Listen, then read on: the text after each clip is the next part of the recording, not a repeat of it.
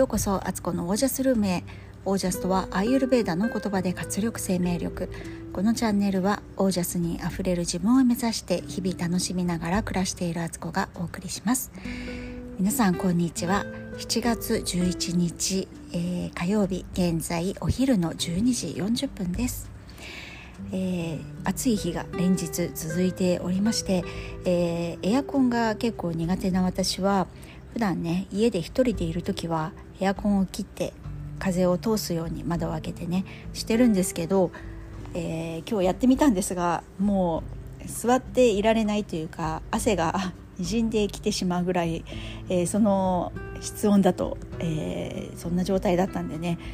さすがの私もエアコンをつけて、えー、涼ませていただいております。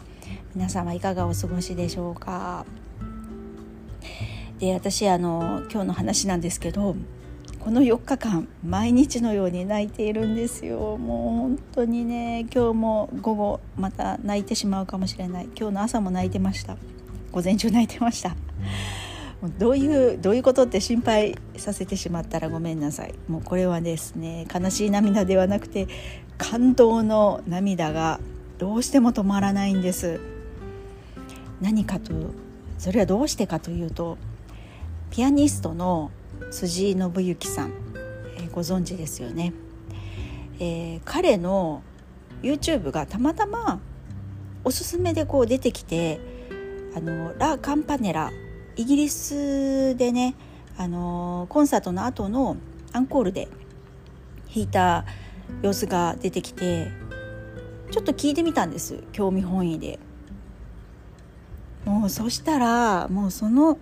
動画からもうえー、っていうぐらいすごいなんか感動してしまって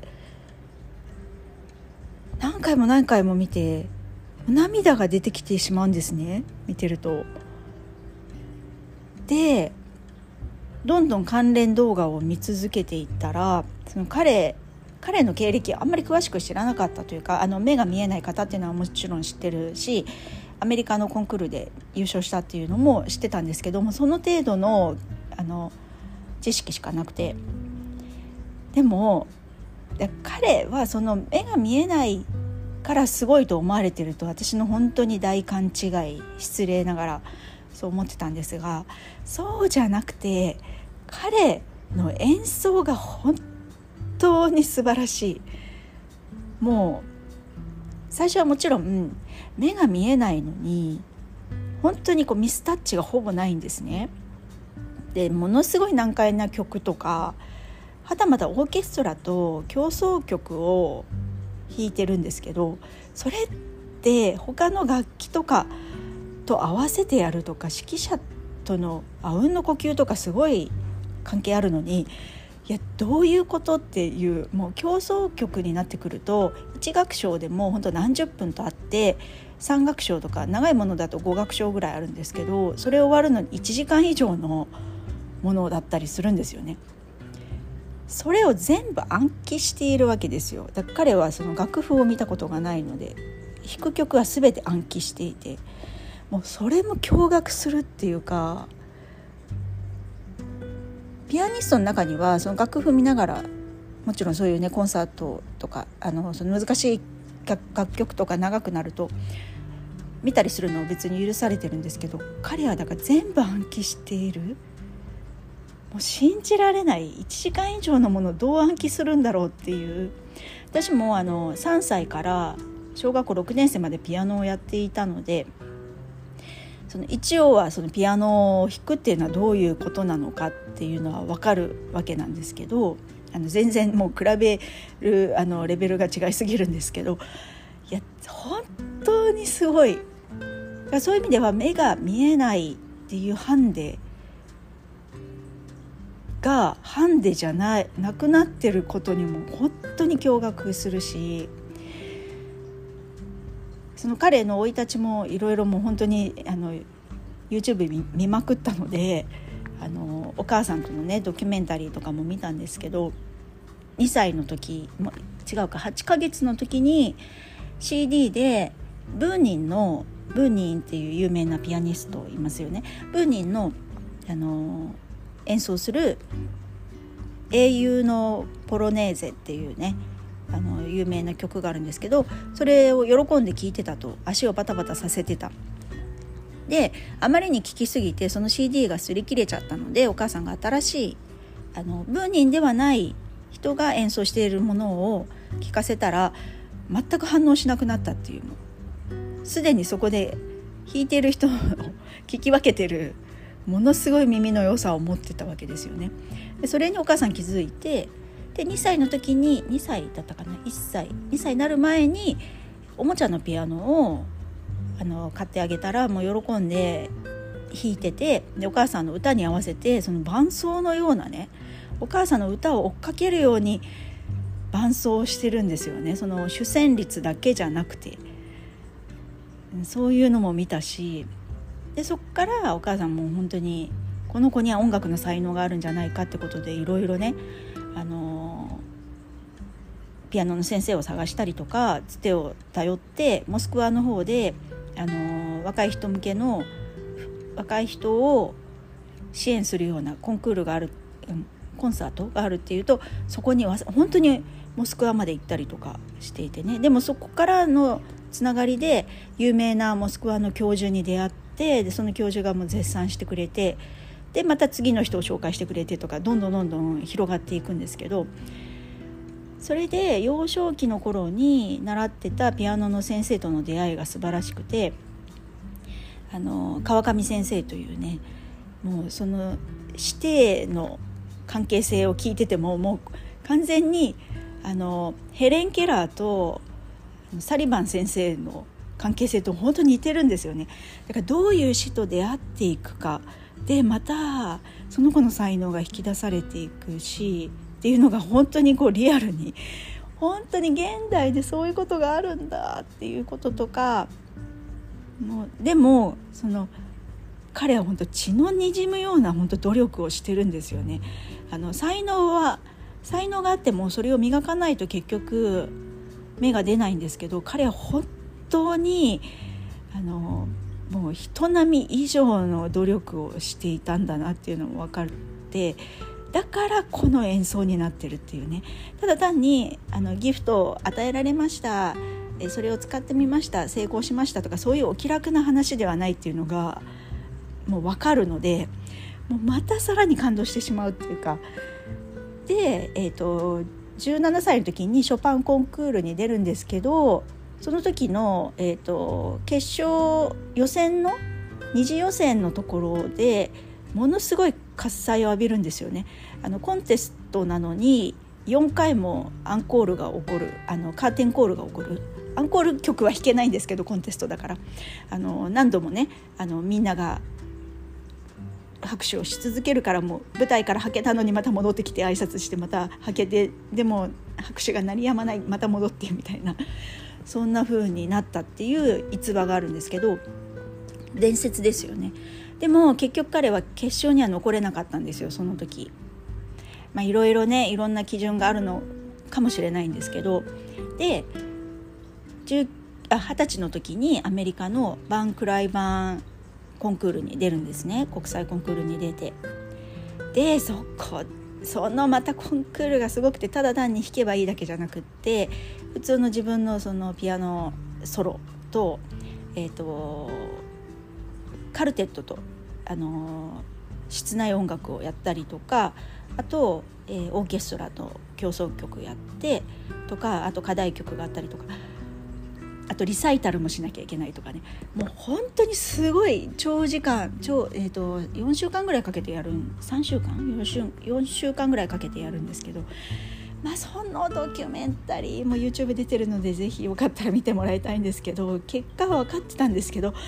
本当にまたそこにもドラマがあってでそんな彼の過去を知ってからまた見るヨーロッパツアーとかのコンサートの様子がまたこれ YouTube で出てるんですがウィーンとかリバプールとかスイスとかねでやった映像があるんですけどもう本当に感動する。いや素晴らしい。本当に涙なくしては見れないっていうかなんか私その曲を聴いて涙が出るってほぼ今までなかったと思うんですけど感動するとかすごいいい曲っていうのはそういう思いはあるんですけど涙が出るって勝手に出てきちゃうんですよねなんか。それは本当に初めての経験で驚いてます。それで何度見てもまた泣いてしまうんですよ。でまた何度も見たくなって見ちゃうんですよ。その繰り返し土曜日日曜日は夜更かししてまでずっと夜ベッドの中でもう普段はねそんな時には携帯見ないようにしてるんですよ。あの睡眠は大切だっていうことでね質の良い睡眠を取らなくてはと思ってるからブルーライト浴びたくないので見ないんですけど見たくなっちゃう。見ちゃう。聞いちゃう。涙しちゃうみたいな。いや本当にちょっと素晴らしい出会いになってしまったなと思っていてあのでまた辻信之君は可愛いんですよねチャーミングなんですよもう本当にその弾いている時の姿と普段喋ってる時とか演奏終わった後のお辞儀してる時とかがもう全然なんかギャップがあってそこがまたすごく素敵なんですよね。でコメント聞いてても本当に観客の人に感謝をしているし一緒のあのオーケストラとやればオーケストラのメンバーとか指揮者の人にもすごい感謝をして必ずそういう言葉を言っているまあ、本心で言ってるんだなってまた分かるからまたそれに感動してしまうっていう。全然こうあんなすごい演奏するのに全くおごり高ぶるところがなく謙虚でもう本当にどういうことなんだろうっていう。なんかいやもういろいろ信じられないことが多くて感動しっぱなしっていうねでその彼が演奏している姿を見るのがすごく私好きで音ももちろんあのそのピアノの音が素晴らしいんですけどその彼の一心不乱な様子なんかどのどのコンサートとかの映像を見ても彼はもうその時に生きてるんですよねその瞬間に生きている。でその一曲一曲一音一音を大事にしていてそのオーケストラとのハーモニーとか本当にその瞬間にいるんですよねそこを大事にして生ききってるだから感動するのかなと思うんですけどなんかあまりに感動がすごくてもうほぼこの4日間 YouTube その彼のしか見てなくてそれもすごい時間見てるんですよね。いやーなんかこうそれも世界的な巨匠と呼ばれる指揮者とかピアニストからすごい絶賛されてるんですよ彼は。本当に認められているその姿を見るのも本当に嬉しいし誇らしいしっていうねなんかもうどうしちゃったんでしょうっていうぐらいに絶賛の嵐ででそれその彼を育てたご両親お父さんとお母さんのこともやっぱ親の立場から見見れるように私もなったわけなんですよね。自分が親になって。だからすごいもう本当に目が見えないって分かった時は絶望だったと思うしそれでもほんなんとかこの子のためにと思って探し続けたその子の能力きっと何かあるはずだこの世に生きていく上でって信じてたっていうことなんだよなってと思うんですよね。それでこの子が将来自分たちが死んだ後でもちゃんと生きられるようにってその道筋を作ってあげたいって親心じゃないですか。それもすごい伝わってきてでも本当に大成功したわけなんですよね彼は。ねも本当世界的なピアニストになってもうどこの国でも絶賛されててなんかヨーロッパの方とか結構その音楽に対しては目が肥えて耳が肥えているから厳しいんですけど最初はだからみんなよく知らないでコンサート来てオーケストラ聴いてオーケストラの協奏曲聴いた時にも圧倒されるわけですよ彼の演奏に。でも表情がもうどんどん変わっていくというかで最後ブラボーの嵐でスタンディングオベーションでいやなんかこんななんか難しそうなヨーロッパの人たちをうならせてるってすごいとか思って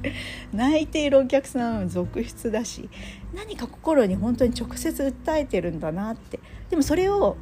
彼は別に狙ってやってないんですよね。そこが素晴らしいなと思って。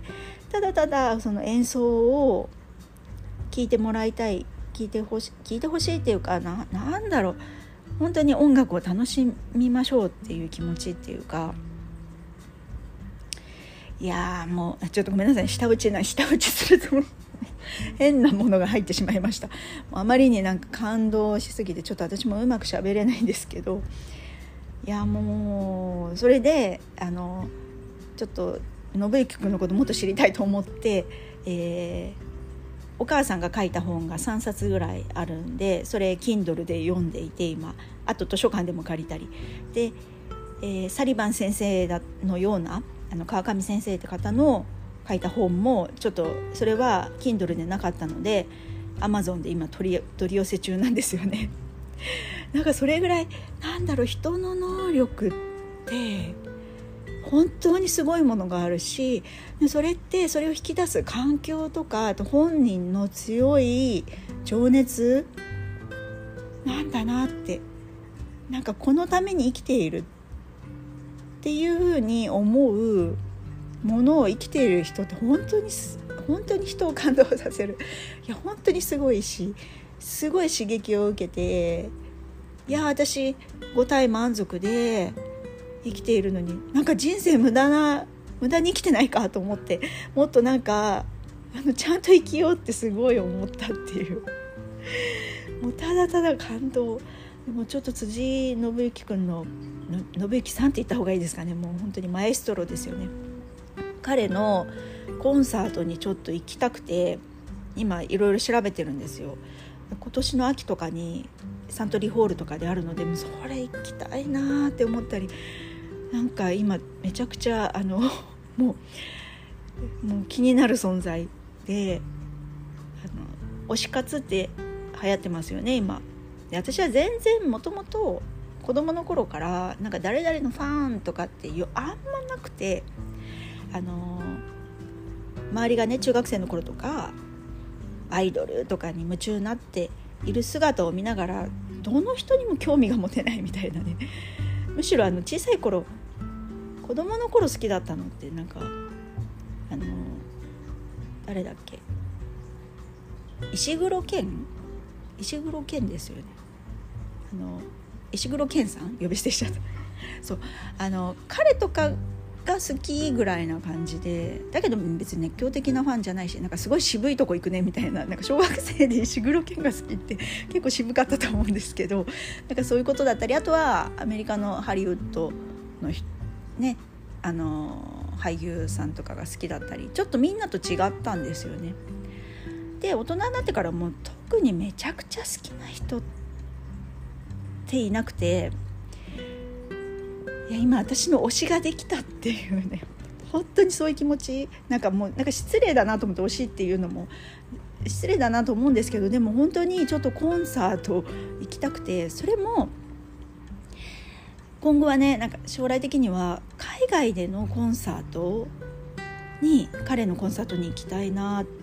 て思ってるんですよね。あのもう YouTube 見まくったのであの行きたいなと思っている聞きたいなと思うのが、えー、ウィーン。ウィーンのあのなんかすごい素敵なコンサートホール。あそこ年末に年始かな。あそこでコンサートするのを中継されてますよね。年越しの時に。あそこあそこで開催されるだからどこか正式名称がわからないんですけどそのウィーンのコンサート。あとリバプールのオーケストラとの共演がすごい良かったんですよね。それそこリバプール？か、まあ、ロンドン？そしてあとスイス？そしてそうだから私の夢ができたんですよ。ヨーロッパとかの方に。別にアメリカでもどこでもいいんですけど海外の彼のコンサートにを追っかける。行きたいなっていうなんかすごいいい夢をあの作らせてもらえたっていう感じがしてなんかめちゃくちゃ感動したっていう話です。なので、えー、4日間泣いている私です。できっと明日も明後日もまた映像を見て泣いてしまうんじゃないかと思います。ちょっとねあんまりねこうやって言ってると逆に聞いてる人って引いちゃうと思うんですよね。ええ？ー、みたいな。でもなんかこの感動はちょっと近年まれに見る感動だったので、えー、聞いていただきたくてあのぜひあの YouTube でね検索して彼の「ラ・カンパネラ」が本当にあの傑作です。なんか彼の人生を表してるような感じがするんですよね。途中から後半の方がすごい勢いのある演奏になるんですけどあのフォルテッシモとかで多分弾いてるんだと思うんですけどもそういやもう本当に感動感動しか言えないっていうかいや人が懸命に生きてる姿ってこんなに胸を打つんだろうかっていうぐらい感動している私です。いやーなんかなんでなんで YouTube におすすめで上がってきたのかよくわからないんですけど全然ピアノ関係のことを私が調べたり見てたわけではないんですけどあでもあれかな。最近あの見てる YouTuber さんで旅行好きの YouTuber さんでリュック一つで海外旅行行くっていうスタイルのねさよ旅さんって方がいてその彼女をめちゃくちゃ見てたんですよ。あのパッキング動画とか面白いし参考になるので。でそれで彼女は実は、ね、ピアニストなんですよねだから辻井さんにつながったのかなとも思うんですけどもうこの運命の運命の出会いに、え感謝したいなって思っています。いや本当になんか人生のいろんなことを演奏を通してすごいなんか教わってる気がするんですよね。本当にあのピュアな魂で素晴らしいです日本人でそういう人がいるんだ世界的にこんなに認められてっていう改めて感激して誇りに思うし本当に私毎日毎日をもっと大切に生きようって思った次第です。はい、ということで、えー、感動を冷めやらぬという感じなんですけどあのそんな私です。はいということで、えー、最後までお聴きくださりありがとうございました、えー、皆さんの暮らしは自ら光り輝いてオージャスにあふれたものです。オージャス。辻井くんはオージャスがいっぱいです。